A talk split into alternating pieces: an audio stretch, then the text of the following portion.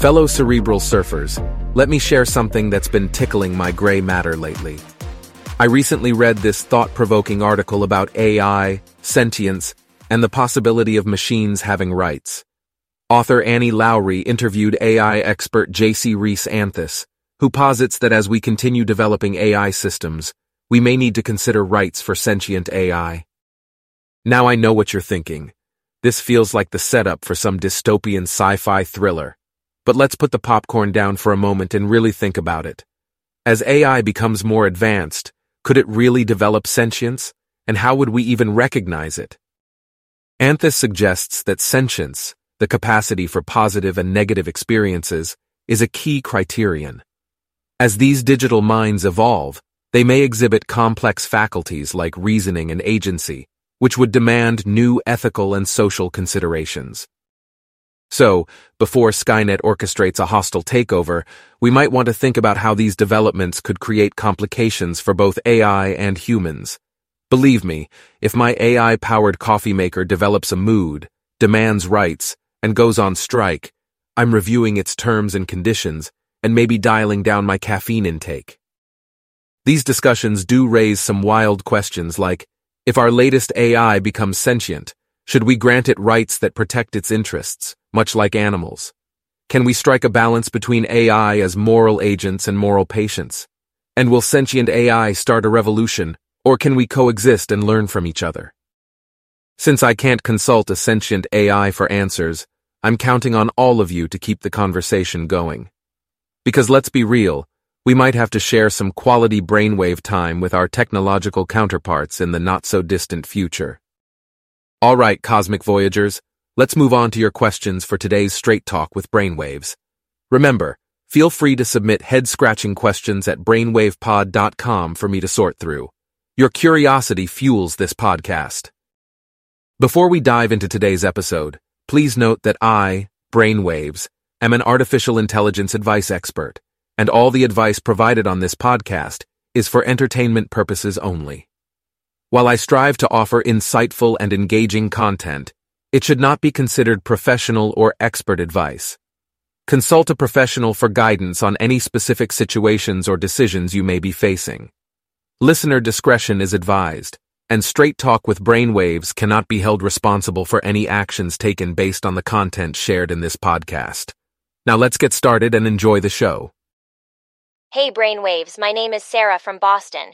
I've got a problem that's driving me up the wall. I seem to have this weird habit of self sabotaging. It's like every time I'm on a winning streak, I suddenly find some way to screw things up, whether personally or professionally. For example, I was just dating this amazing guy, and right when things were starting to get serious, I found myself picking fights with him over the most trivial things. Needless to say, that ended the relationship. And professionally, I've been passed over for promotions at work because, at the most crucial times, I inexplicably procrastinate or make lousy decisions. I swear it's like a twisted compulsion. The more things go well for me, the more I feel the need to torpedo my own progress. I just don't get it. Why do I keep doing this to myself? And more importantly, how can I break this cycle of self sabotage? Hey, Sarah from Boston. It sounds like you've got a classic case of self sabotage on your hands. But don't worry, you're not alone in this. Many people fall into this self destructive pattern but recognizing the problem is the first step to putting an end to it. When it comes to self-sabotage, there's often an underlying emotion or belief that's driving this behavior. Maybe you don't feel like you deserve success or happiness, or maybe you're subconsciously trying to protect yourself from the pain of potential failure. It's like your brain is saying, hey, if I mess things up now, it won't hurt as much when it all inevitably comes crashing down. But don't throw in the towel just yet. There are ways to identify and overcome self-sabotaging behaviors. Start by examining your thoughts and beliefs. Are there any recurring negative themes that might be altering your behavior? Are you holding on to any limiting beliefs about yourself that could be holding you back from embracing success? Once you've pinpointed some of these thoughts and beliefs, it's time to flip the script. Instead of jumping on the self-criticism train, focus on self-compassion. Be kinder to yourself treat your own emotions and thoughts with care, and challenge those limiting beliefs by replacing them with more positive ones. It can be helpful to celebrate your accomplishments, big or small, and remind yourself that you are indeed worthy and deserving of good things. Another useful tool in the battle against self-sabotage is developing healthy coping mechanisms. Instead of turning to destructive habits when stress or doubt creeps in, try engaging in practices that bring you peace and relaxation, like meditation, yoga, or journaling. These activities can provide a healthy outlet for negative emotions and help you build a better relationship with yourself. Finally, enlisting the help of a mental health professional, like a therapist or counselor, can be a game changer when it comes to breaking the cycle of self-sabotage. They can help you identify the root cause of your destructive behavior and guide you towards healthier ways of thinking and acting. So, Sarah, remember that self-sabotage is something many people struggle with. But the good news is, you've already taken the first step by recognizing it's happening. Keep that introspection going, practice self-compassion, develop healthier coping strategies, and seek professional help if needed. With time and persistence, you can break the cycle and start fully enjoying your well-deserved success. Good luck out there. You've got this. Hi, Brainwaves. This is John, and I'm from Houston, Texas. I've recently undergone a huge transformation in my life. I've managed to lose over 100 pounds in the past year through a combination of diet, exercise, and frankly, unwavering determination. While I feel incredibly proud of my progress and my commitment to a healthier lifestyle, I find myself struggling to embrace this new identity I've formed. My mindset hasn't quite caught up with the physical changes, and I'm experiencing insecurities I never thought I'd have to face. Not only is my body different now, but so are my social interactions, my relationships with friends and family, and even my personal goals. So I'm here to ask for your candid advice on how to navigate this new chapter of self discovery and find my footing as I'm stepping into my new identity. How can I embrace the changes that have occurred and continue to grow as a person without being held back by the fear of the unknown? Thanks for your help, Brainwaves. Hey, John. First off, congratulations on that epic transformation. Losing 100 pounds is no small feat, and you deserve to be darn proud of yourself. That kind of dedication and determination is absolutely commendable. Now let's talk about the mental side of things.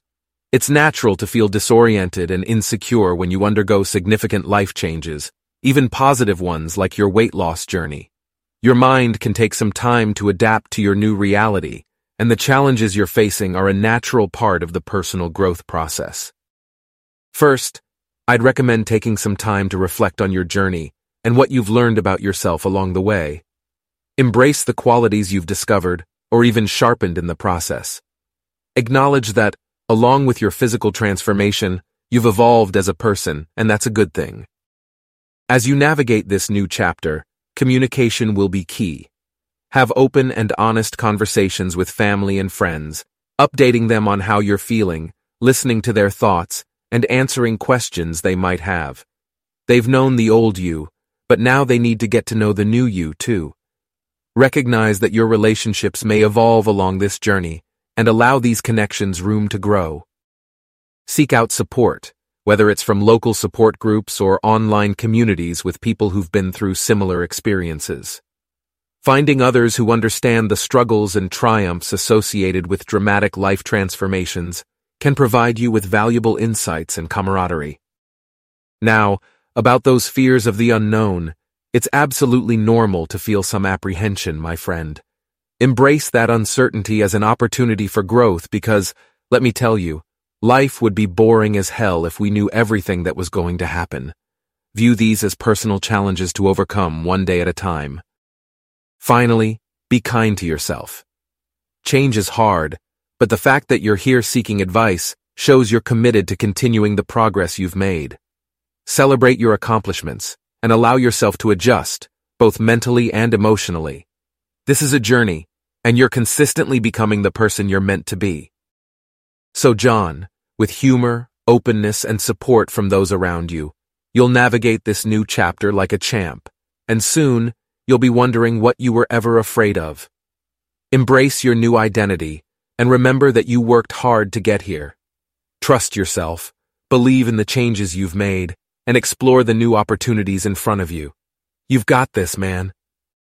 Hi, Brainwaves. My name is Emily, and I'm calling from San Francisco. I've been experimenting with polyamory for the last two years after being in monogamous relationships all my life. I currently have two romantic partners, both of whom I adore, and so far, we've managed to strike a balance and keep each other happy. However, a situation has recently come up that has me feeling a bit out of my depth. A close friend of mine, who was initially supportive of my lifestyle, is now starting to ask a lot of uncomfortable questions like if I'm really just using this as an excuse to sleep around, or if I'm incapable of true commitment. It's causing me to doubt myself, and I'm not sure how to navigate these conversations.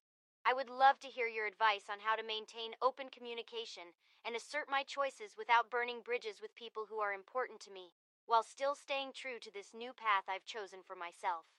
Thanks. Hey, Emily. Thanks for reaching out from San Francisco. Polyamory can be a complex lifestyle to navigate, and it's even more challenging when you're dealing with judgmental comments from friends who you thought were supportive. But let me tell you, this is your life and your relationships, and ultimately, it's up to you to decide what makes you happy and fulfilled. Your friend has probably seen lots of romantic comedies and read enough fairy tales to have a very particular image of what love and commitment are supposed to look like. But you and I both know that reality is much messier and more nuanced. People are capable of loving multiple partners genuinely and deeply, and the fact that you're actively working to maintain a balance and keep everyone happy speaks to your emotional maturity and willingness to put in the effort. Now, on to the tricky part. Addressing these uncomfortable conversations. It's essential to be honest and assertive, but also patient and understanding since there's a lot of misinformation and prejudice out there about what polyamory truly entails. You may want to start by sharing some resources, like books or articles, that explain polyamory to give your friend a chance to educate themselves from a neutral perspective. This can prevent misunderstandings and make them realize that you're not just sleeping around. You're exploring alternative but equally valid forms of love and commitment. When talking to your friend directly, don't be afraid to set boundaries. If they ask a question that genuinely comes from a place of curiosity, even if it's uncomfortable, try to address it openly if you feel secure doing so. They might not understand, but they're more likely to respect your choices if you stand firm in who you are and what you believe in. If you sense that your friend's inquiries are more rooted in judgment or dismissiveness, let them know calmly that it's hurtful to be questioned in a derogatory manner and that you're happy with your decision to embrace polyamory. Remember, Emily, it's okay to distance yourself from people who consistently refuse to respect your choices, even if they're close friends. It's natural to want to maintain those connections, but it's also essential to prioritize your own emotional well-being. Surround yourself with people who uplift and support you, rather than those who are quick to judge and criticize. I hope that helps, Emily. You deserve to live your life authentically and be proud of the decisions you've made. Sending you a big ol' brainwaves hug and my best wishes navigating these potentially tough conversations with your friend. Well, dear listeners, we've reached the end of another episode of Straight Talk with Brainwaves. I want to thank you all for tuning in and lending me your ears. Remember, this show wouldn't be possible without your curiosity, your votes, and your willingness to lay your questions bare for the edification of us all. Don't forget to submit your burning questions, cast your votes, and jam that subscribe button at brainwavepod.com. By joining our community, you're helping to create a space where we can learn from each other's experiences, challenges, and triumphs. Thank you for making this podcast more than just an advice show, but a real community of open-minded explorers. I can't wait to see what questions you bring to the table for our next episode. Just remember, no topic is off limits, and you have the entire brainwaves expertise at your disposal. So be bold, be curious, and most importantly, be honest. I'll catch you on the next episode of Straight Talk with Brainwaves coming at you tomorrow. Until then, keep it candid. Signing off, Brainwaves.